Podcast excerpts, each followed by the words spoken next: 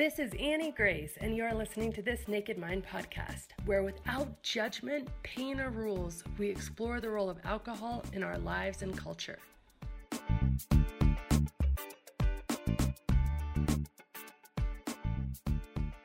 Episode is sponsored by The Alcohol Experiment, a free 30 day challenge designed to interrupt your patterns, give you control, restore your health, and put you back in touch with the version of you who doesn't need alcohol to cope, relax, or enjoy life.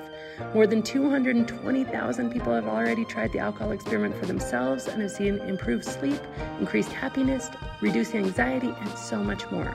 Join thousands in this inspiring, hopeful, and exciting program where you examine your beliefs and reconnect with the best version of you without ever feeling like you're missing out.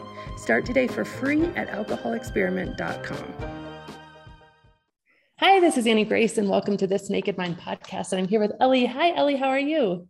Hi, Annie, I'm great. Thank you so much for having me. I'm so passionate about helping other mums, so it's a real privilege to be here to tell my story today. Oh, I'm so happy that you're here. Um, so, why don't you talk us through sort of where things started for you, like backing up to the beginning? Where did it all, where did it all begin? Well, the, the beginning for me is somewhere in the middle. So I, I like to start in the middle because as far as drinking's concerned, things really, really changed at the point that I started to have children. So prior to that, I just classified myself as a big social drinker. And that really, really changed after having children. So my story kind of does come full circle and it's punctuated by discovery of mind and body practices throughout. But starting with the first, so I've got three children.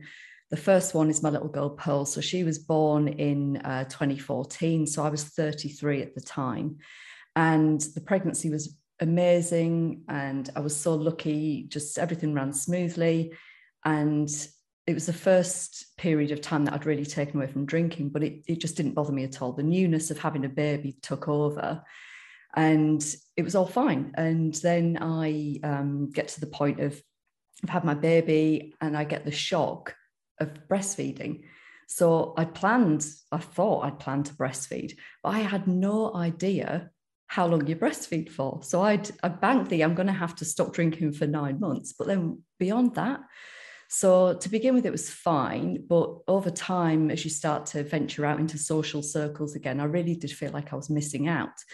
And so I then got into the rigmarole of pumping milk and timing feeds and all of that stuff, which was just, it was more work than I needed. I had enough on my hands with this new baby. So I d- I didn't need all of that extra stress.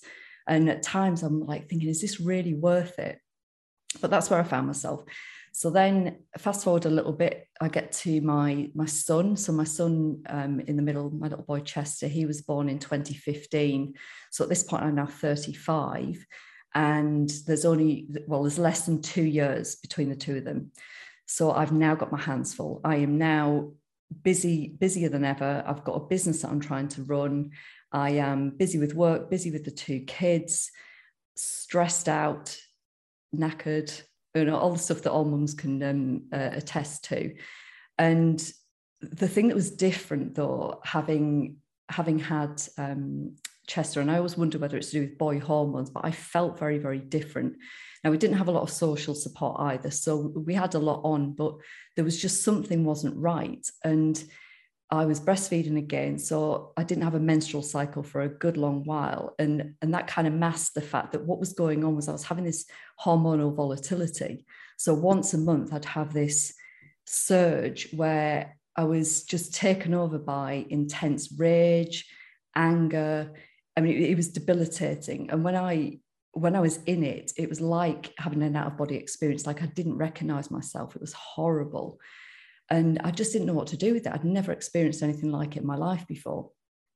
But I didn't feel like I could go and ask for help. That, that for me was, I'd failed somehow. And that kept me stuck for a good long while. Now, eventually, it got so bad that I did go to the doctor, and, and the doctor diagnosed me with something called PMDD. So, PMDD is premenstrual dysphoric disorder. So, this is characterized by what I was describing this extreme volatility and anger and people can feel suicidal with it and homicidal so it's you know it's a very serious condition so they um, had the diagnosis and she offers antidepressants. And at that time, I just wasn't ready to take them. So I left the doctor's office. Off I go back into my life, and things just get worse. You know, nothing, nothing improves. And it got so bad that within a fairly short space of time, I'd gone back to the doctor again. And this particular day, I remember sitting in the doctor's office, and I've got my two little kids, and they're kind of playing at my feet with the the toys in the doctor's office. And um, this is this is a point I've given up. So I, I always like I don't care what happens to me anymore. I'm looking at these kids and I'm thinking they deserve better than me. They mm. deserve better than this, and they'd be better off without me. Mm. And that was just the, it, it was just horrific to be to be thinking that when the last thing that I want is to be away from my children. It was it was truly horrible.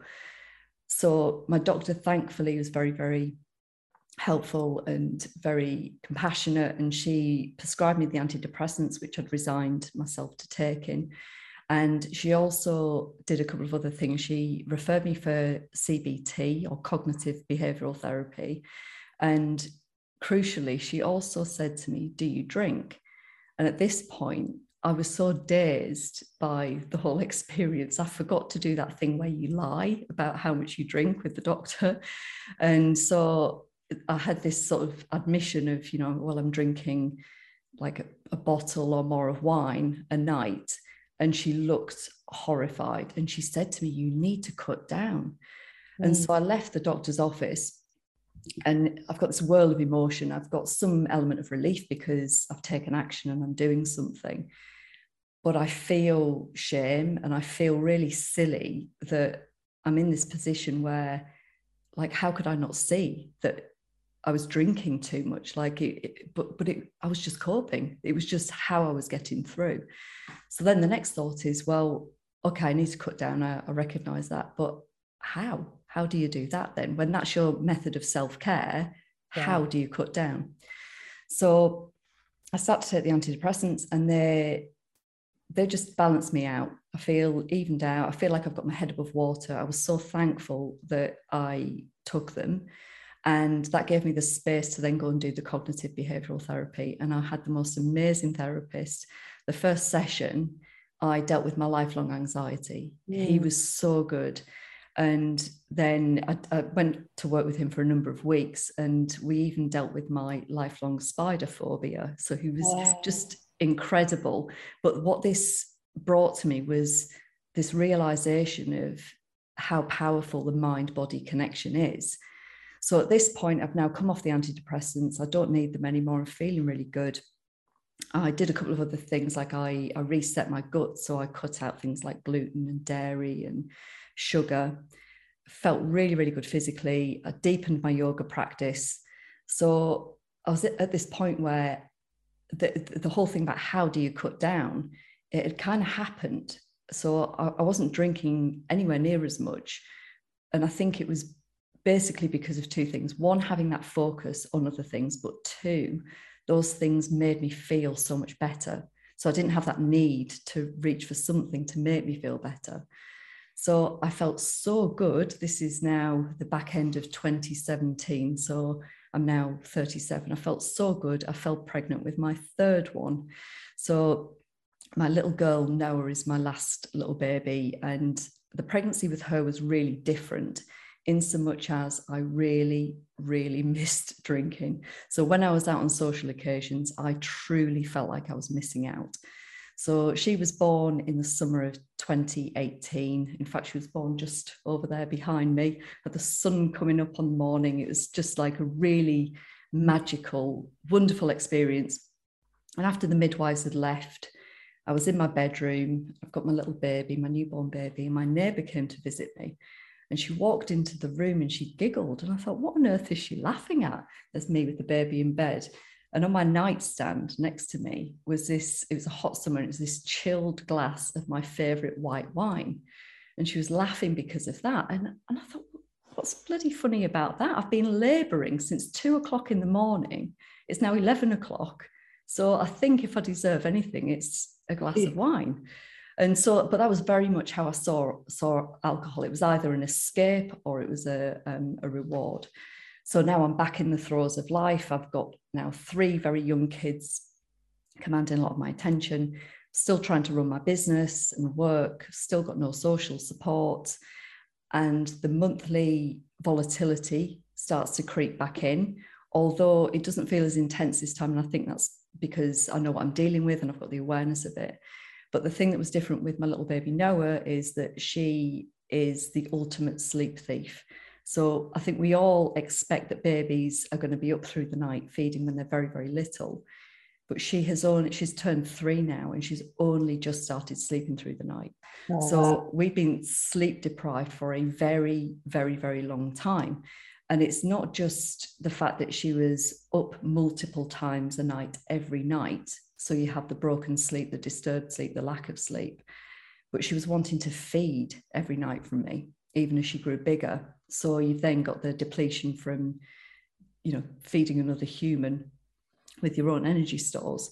So it was a really tricky time again, and I'm really starting to feel it. So I go back to the doctor and she says, look, you, you don't need antidepressants, although you could consider taking them just for the end part of your cycle to try and even out this volatility. But it just didn't feel like the right thing to do. So I asked her if I could go back to see my therapist. So she writes me another referral. I go back to him all hopeful and he sits me down. He says, Ellie, you need some sleep, you need some rest, and you need some help at home. And I can't help you with any of that. So I left his office and I'm thinking, well, what the bloody hell do I do now? So, of course, I'm then back edging back into this cycle of drinking because that's my relief at the end of the day. That's my escape, that's my relaxation. And I always think it sounds fairly innocuous when I describe it like that, but of course it wasn't. I just couldn't see at the time that it was taking everything from me. So I was stagnating personally and professionally. I'd lost interest in all the things that I used to love, apart from yoga. Mm. I um, was losing motivation and, and, confidence. And when I look back on it now, I very much see it as it was like I was just erasing myself bit by bit. And as if that's sort of not bad enough, the, the impact to yourself, of course, is an impact to your family. And my little boy Chester was, so he's about three or four at the time. And I'd read him his bedtime story, and then he'd put his little lamb out. So, oh, Mummy, will you stay with me for I'll fall asleep? And of course, I'd want to, but you've got to remember at this point, I'm, I'm strung out. I'm so tired. I've been tired since the minute I got out of bed in the morning. And I just want to go and have some time to myself and to relax and to try and ease off the stress of the day. So, my dilemma is do I stay with him? And if I and if I did stay with him, I, I wouldn't be present with him. I wouldn't be enjoying the moment. I would be agitated and frustrated and clock watching and willing the time away so that I could go and have some time to myself. Yeah. Or the other choice was to disappoint him and to see his little face as I say, Oh, I'll stay with you tomorrow night, son. And then I go and have my glass of wine and course, I feel better for a little bit, but then later on, it just feels 10 times worse because I'm now questioning why I'm choosing to have a drink over spending time with my gorgeous little son. But of course, this is just this is it. I'm, I'm in the thick of it, and this is just me trying to trying to cope. So a bit like the doctor um, that realization at the doctor's office, the the next realization comes with a trip to Las Vegas. So I'd never been away from the kids. My friends are getting married out in Las Vegas. Off I go, and it's this big hedonistic trip, letting loose entirely, and it was wonderful and had an amazing time from what I can remember. But I did scare myself because here I am drinking like I'm in my 20s again. And like at one point I blacked out and I'm thinking, I'm nearly 40 and here I am. Like I've got I've got three kids at home. I like this isn't me anymore. I don't want to be doing this. So I travel home on the plane, get back to my kids. And of course you can imagine I feel physically horrendous. So it was a really easy decision to say, right, that's it now. I'm stopping drinking. And I did. I stopped for a week and then fading affect bias sets in and life happens. And so this is me then fully into a, the cycle of trying to moderate. So I'd set myself all of the, the goals, the, um, the rules. I'll only drink on a weekend. And then I'd get two or three days alcohol free. And I'd think, well, do you know what I deserve now? I deserve a reward. I've done so well. And so I'd end up ruining the streak because I wanted to reward myself.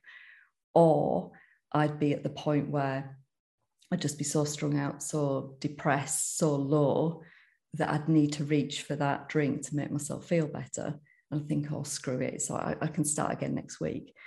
But it was a really horrible place to be, to feel in control of the other things in your life, to be worried about your health, and to not be able to get a handle on it. So, divine intervention then comes in the form of a sponsored Facebook ad from This Naked Mind. And this is where I came mm-hmm. across the paper, The Six Vital Things You Need to Know About Moderation. Mm. And of mm. course, it sings out to me because this is what I'm trying to do. I'm trying to moderate. And I remember reading the first page, and it says something along the lines of, Your brain's going to try and tell you that this isn't true. You're not going to want to believe it. And so, with that qualifier, I went in with this open mind for, well, let's see what this is all about. And I just, I couldn't believe it. I couldn't believe that I didn't know this information already. So this is all about the, the science of how alcohol works with the brain and body. And so I finally understood how and why I was stuck exactly where I was at. And I just, it, it blew my mind. So if my main belief is I'm drinking to relax. And not only do I now know it doesn't relax me, it does the exact opposite, then I have no desire to drink anymore. So it was it was the strangest feeling from being so stuck to now I don't want to drink anymore. But of course, it's never that simple. So I've got the questions coming up in my mind about, well, how do you socialize then if you don't drink? And will my friends even want to socialize with me if I'm not drinking? So there was an element of fear of the unknown, but by far the overriding emotion was of curiosity and excitement. I was just so thrilled that there was this this new option, something I'd never considered before. And so I wanted to run with it. But I didn't want to tell anybody else. I didn't tell my husband. I just kept it quiet and I, and I stopped drinking. And so I'm in this weird liminal space. And then of course, I'm now on your email list. So we're now in December of 2019, and I get the invitation for the January 2020 live alcohol experiment. So the first thing I think is, wow, $47. And this was, you know, I, I, I didn't, I didn't value myself. I was questioning spending $47 on myself. Um, and it's crazy because it was such a life-changing experience, but that that's just you know characterizes where where I was at the time. Um, I I then thought about well how much how much am I going to save in January by not drinking? So then you know it's easy maths. So I decide I'm going to invest the $47 and something changed in deciding that I was going to invest in myself. Something shifted, something changed. I was wanting to get my money's worth. So I'm going to show up to every live. I am going to watch every video. I'm going to do every journaling exercise. The only thing that I thought that I didn't want to participate in was the Facebook community. And gave it half a day. And I was in there with all of these new friends, all of these new connections that I've made. And once again, proved completely wrong. I'm getting entirely vulnerable with all of these strangers. And it was just the mm-hmm. most wonderful connection because you're all having this experience together. And who else are you going to talk to about it? So it was it was wonderful, this build up to starting in January. So I'm nudging up towards Christmas. I had my first alcohol-free Christmas since either pregnancy or childhood. And it was the best. It was just incredible. And so to, to take that experience and what I learned, the data from that, it was just wonderful. The other thing that I did was um, I chose on a couple of occasions to mindfully drink. So I always used to wrap the presents on Christmas Eve with champagne and the Christmas carols on. And I wanted to know what does the champagne really bring to it? and of course as you know you're not going to be surprised to know it brings nothing to it it actually detracts it takes everything away from the experience so those those uh, exercises were so helpful because I had two other strong beliefs. I believed that I liked the taste, and I believed that I liked the way that it made me feel. And so doing that work proved to me that those beliefs were also false. So, and then just January 1st, I'm going to the live alcohol experiment. I've got some alcohol free time under my belt. I'm in a really, really solid position. And I just absolutely loved it. Fell in love with the methodology. I couldn't believe how vast and fast the, ch- the change was, not just for me, but for the people around me. And all these things I've been looking out for in my life, I now had and more. So I had peace in my life for the first time. I had no anxiety anymore. I felt joy like I hadn't felt since I was a kid. I couldn't, but like I thought that was long gone. And the clarity the sharpness of mind through being alcohol free, it was just amazing. So with that, I thought I have to, I have to help other mums. There must be so many people just like me that are suffering needlessly. And so I just, I wanted to find a way to help. And I'm looking up to these coaches and thinking, oh God, I would love to do that. And then you open the coach training at the end of uh, that month with this Naked Mind Institute. So I applied to be a coach and then obviously trained with you last uh, last year, which was just an incredible experience. And uh, then I went on to train with Jolene Park, who is the, the lady who coined the term grey area drinking. So what that, that both trainings together, what that allowed me to do is to create a coaching business that's uh, has its foundation in both the mind and the body. So it's really important that we do that cognitive work, we have to work on our limiting beliefs to be free from the substance. And we need to work on our thinking because how we how we think determines how we feel, how we feel determines how we show up and how we behave, and that determines the results that we get. So if we don't like the results we're getting in life, we need to back it up. So there's that element, but equally as important is the somatic bodily element because we're drinking because we want to feel a certain kind of way. So if you just remove alcohol and you don't replace it with anything else, you then find yourself reaching for other things like sugar or social media or shopping or whatever. So we need to add in new things that are going to nourish the nervous system, they're going to make us feel good. And then when we feel good, we can, you know, we do better, we can more attend to the cognitive work. So I'm now coaching people one to one, which I just absolutely love because it's so heavy touch. You can stand right alongside somebody wherever they're at and build a customized plan for them in those two areas of mind and body. Um, but I also coach groups. I love coaching small groups of women. And I put a program together that basically does two things it helps women get beyond 100 days alcohol free, which is a, a, great vantage point to be at and helps them go through all of those first, like the first birthday or holiday or night out in a supportive environment. But, but it also, the second thing it does is to help deal with that stuff that lies beneath. So, what I discovered in my own experience was that when you remove alcohol and you start to feel again, all of the stuff starts to bubble to the surface.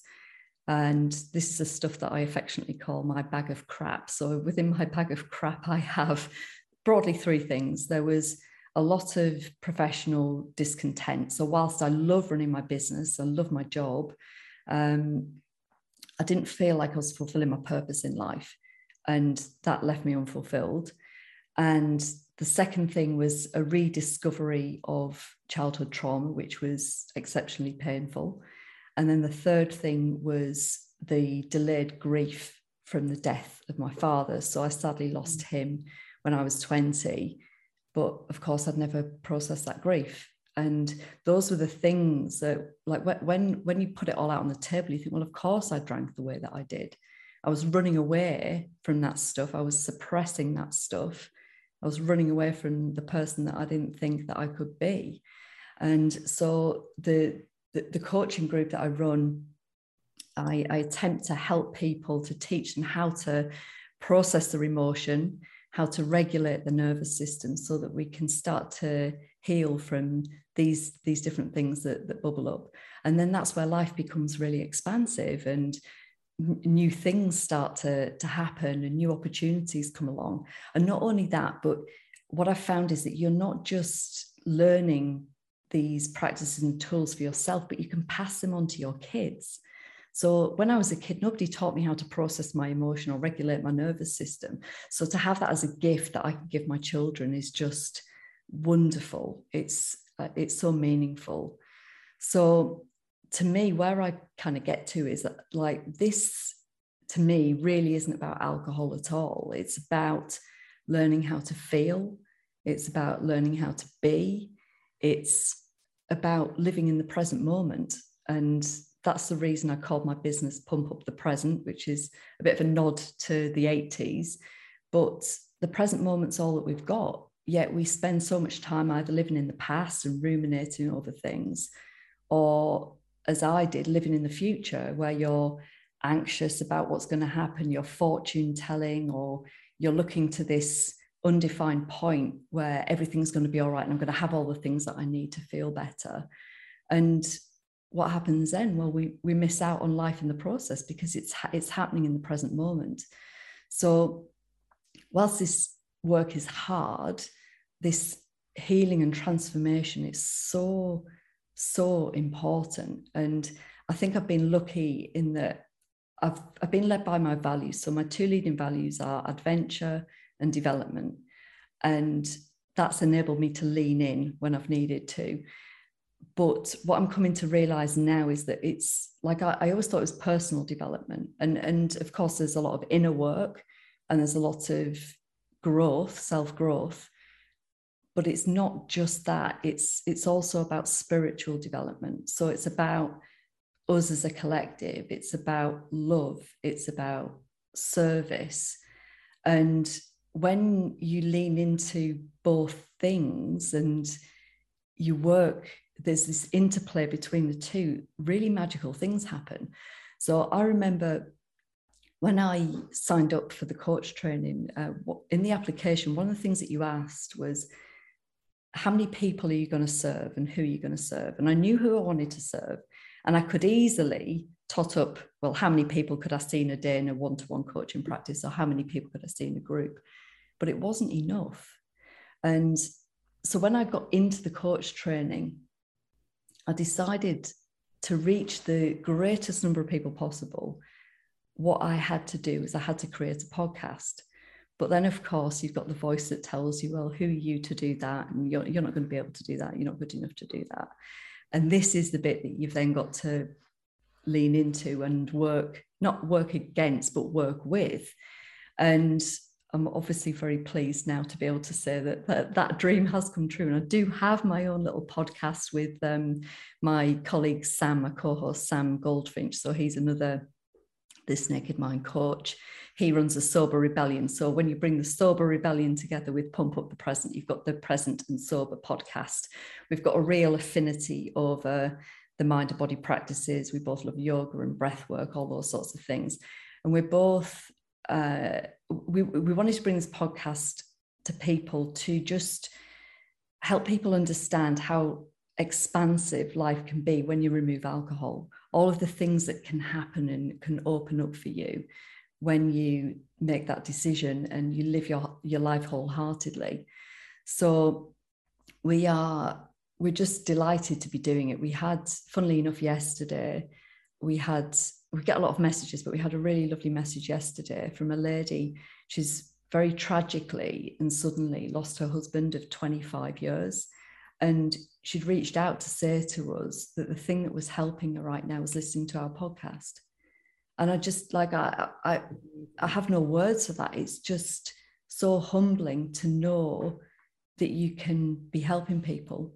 So we're we're delighted that we've got a lovely listenership, engaged list, listenership, and we have a little free Facebook community for people to join. And it's a really wonderful place to continue the conversation, spend time. And we've got some incredible guests coming up, of which you're one, Annie. So delighted to be doing that in the future. Can't wait for that.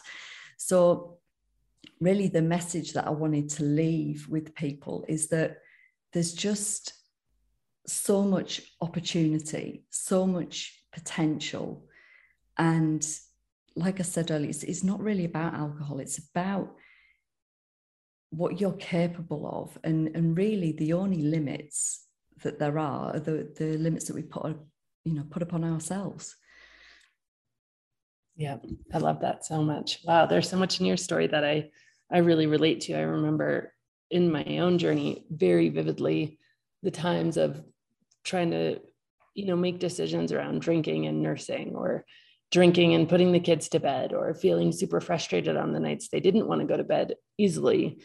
And um, because i felt like i was being deprived of what i needed which was my wine and you know buying even strips to dip into the milk to see if it was too alcoholic to feed the baby or if it was fine and sort of having to throw away even though it was so painful to throw anything away because you're barely making enough anyway. And um, like you say your just resources are so depleted but throwing mm. it away for the sake of drinking and having this voice in the back of my head being like really? Like it's worth it? You know like really? And but just obviously ignoring that voice and you know just so much inner dialogue and conflict about um, about my decisions and especially the decisions in regard to the children and like that whole thing getting brought into like more relief like oh i see this now differently because of these kids. But it almost just increased my internal conflict rather than gave me any clarity. And um, yeah i i just really can relate to that whole part of your journey because i i remember even traveling abroad and bringing back you know hundreds of ounces of milk through security systems and stuff like that and just being so so dedicated but so worn out all at once. And uh, just a few nights ago i was actually my daughter has been a little bit under the weather. And um and she's doing better now but a few nights ago you know she really wanted me to stay in with her. And there was just this realization in this moment of like, wow, like there is a finite number of nights that my kids are going to ask me to mm. fall asleep with them. Like it's very finite. And it can feel like such an inconvenience, or it can feel like forever. It can feel like, oh, I just want to get to my whatever it is, whether it's binging on Netflix or wine or whatever. But really, it's just such a finite number of nights that you have where they want you to be there. And then for most of their lives, they're not going to certainly not want you to cuddle them good night, right? And so I just had yeah. a different frame on that whole thing, which was really nice. Yeah, it's and and that that that bit is so painful when you you can see them growing up so fast, and people will always say to you, "Oh, you know, make the most of them because they're going to grow up fast." But when you're clinging on, by the skin of your teeth and you're just trying to get through the day, it's so hard. It's so hard. And this is why I just I want to help as many people as I can because you, you deserve to enjoy your, your family life. As you say, it's fleeting. And so it's it's a really, really precious thing. Like I just before I came down here to record, it's nighttime here and I was just laid with so I laid with my son for you know the 20 minutes it took him to fall asleep and he's cuddling me and he smells lovely and you just nestled into him and listening to the the sounds of the night the owls and things it's just beautiful and then he's finished and the little one's still awake so I then go and sit with her and stroking a little head and she's telling me that she loves me. And so i'm just i'm just so thankful. And i've said this to you a lot before but you know i'm just i'm truly thankful for that P, that pdf that one thing that dropped by accident into my life and it complete it's completely changed my life in so many ways. So i'll always be indebted to you annie so thank you if anybody is is curious about that pdf it is a free ebook and you can find it at canimoderate.com so if you want to download it and it's just like like ellie said the scientific reasons um, just things to know you know i really consider my job is not to tell anybody what to do or make any judgments on what anybody does. You know, if you want to drink, if you want to not drink, if you want to drink on occasion, if you want to moderate, I feel like my my role and the coach's role now is just to provide information and education so that we can all make our own decisions because we're grown-ups and we're going to make our own decisions anyway. So we might as well be empowered in those decisions through knowing um, knowing some some truths that can really empower us and aren't aren't scary right? So it's just yeah absolutely. It's it's very similar. I, I remember like going through all of the the like the lead up to childbirth and it's all about being informed and being empowered and and to me it's the same thing. And that's why it was such a shock when i read that pdf originally. It's like how how do we not know this information? Like how is it not out there? So yeah i'm on a bit of a mission now. That's so awesome. One of the things you said you know just touched on a little bit is this idea of you know feeling like who am i to launch this podcast or who am i to do this or who am i to do that? And i just really i love the well well first of all i heard it said recently and i think it's so true that the idea imposter syndrome is just basically another word for i'm scared. And that's so freeing to know because once we see oh i'm just scared then we can do something about that. We don't feel like we have this like syndrome that's you know defining how we show up in the world which is really cool. But also i just wanted to say that i i love the idea of like the wounded healer and i think that it's it's contrary in a lot of ways to you know some fields where you can't actually talk about your background because they believe that that would um, somehow negatively impact the relationship or maybe your authority in the relationship. But i so firmly believe that the relationship and us being vulnerable and transparent is what just creates the place for other people to i, I think of it as if you know there's there's you wake up in the middle of the night it's that 3 a.m time zone you're you're re- regretting what you did the night before you're trying to piece it together you're feeling just this flood of adrenaline and anxiety and just self-loathing and you're having all these thoughts right? And it's just one voice in there. And i think well you know if if i can just enter by sharing my voice and say hey i'm i'm there too actually I might not be in your head, but I'm there in my own bed. I was there. Mm-hmm. We're there. And like, so it's just like there's two voices. And then with two voices, we can show each other the way home. And I just think that mm-hmm. that's like what we're here to do. And I don't think you can do that without sharing our own stories really vulnerably. And so the idea that um, you feel unready in some regards to, you know, launch the podcast with Sam or to, to talk about your own story, I just want to validate that I think that feeling unready, but being radically vulnerable with a really good heart and really good intentions is actually the real true qualifiers that we need because none of us is claiming to know more than we do. We're just claiming to say, hey, I've I found this path. Do you want me to show it to you? I found this this way. Um, you know, can I can I share it? And and I think that's you know that idea of just starting before you're ready is actually the most profound place to start Mm. And it's it's so beautiful. It's like having a little flashlight and shining shining the way. Yeah. It's so awesome. Well, Ellie, let me ask you um, the questions I sort of wrap these things up with, which is first of all, and I think you sort of alluded to it, but in order for people to find you, you have the um, sober, is it Present and Sober podcast?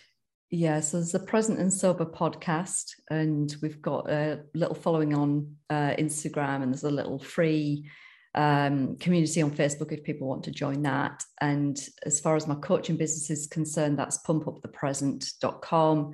And uh, of course, I'm on Facebook and Instagram there too, so people can find me there. Awesome. That's great. Thank you. And we'll link that all in the notes. And then, Ellie, what if you were going to go back in time, you know, to the person who was walking into their therapist's office and having him say yeah i can't help you or you know really feeling overwhelmed with the young children and the competing priorities of staying with him or getting to your glass of wine. And you could tell her about what life is like now. What would you say? The, there's what there's one message i'd want to give myself and i it's tricky because it's the thing of you know would i would i have listened to it? Um but I, what I know now is I, I'm truly authentically myself and I trust myself. And I didn't trust myself before. I was so disconnected from myself. It was like I'd turned the volume down on my own voice, my inner voice, my inner knowing, and turned up the volume on everybody else's voice. And that led me down uh, a path of doing things that I thought I should do or other people thought that I should do, as opposed to guiding myself. And that made me unhappy. And it, primarily because I'm not being my authentic self. I'm, it's it's tricky to to live that way. And so what I've had to do is to connect back with myself. I've had to go through self-awareness and acceptance, forgiveness, compassion, self-compassion and self-care. But what I now have is this real strong connection, this strong unshakable bond with myself. Like I know that I will never abandon myself again. So my voice is now turned up and the voice for others is kind of turned down. And it's not to say that I don't listen at all, but there's this balance to be struck between being with others but not abandoning yourself in the in the process. So I just think that that that is so important because it gives an inner peace. So all we have is the present moment and ourselves. So yes, we have connection with other people, we have relationships with, with other people, but they're impermanent. And at some point, they will fall away. And what are you left with? Yourself.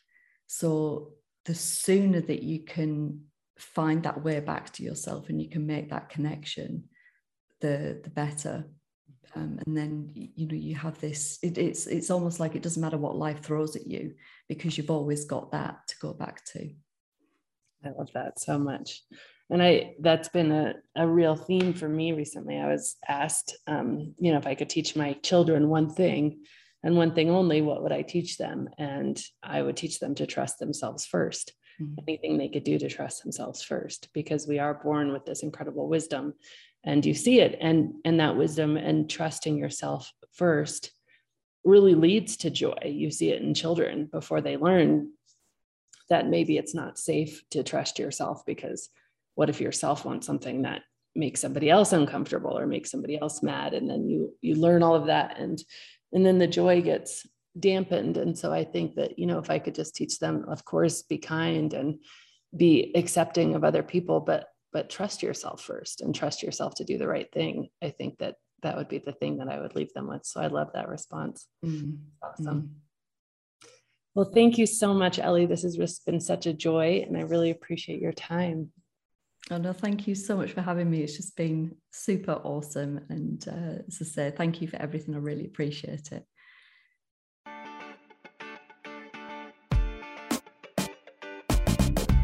Let me ask you a question. What is better than change? Lasting change, of course. And if you've had trouble making change stick, either with alcohol or in any other area of your life, you are in for a treat. I created the 100 Days of Lasting Change to ensure that we don't just change for a moment, but we truly transform for a lifetime. And this program is so close to my heart. Thousands of people have been through it, and their results are incredible. But don't take my word for it. Check it out at thisnakedmind.com forward slash 100 days. And as always, rate, review, and subscribe to this podcast as it truly helps the message reach somebody who might need to hear it today.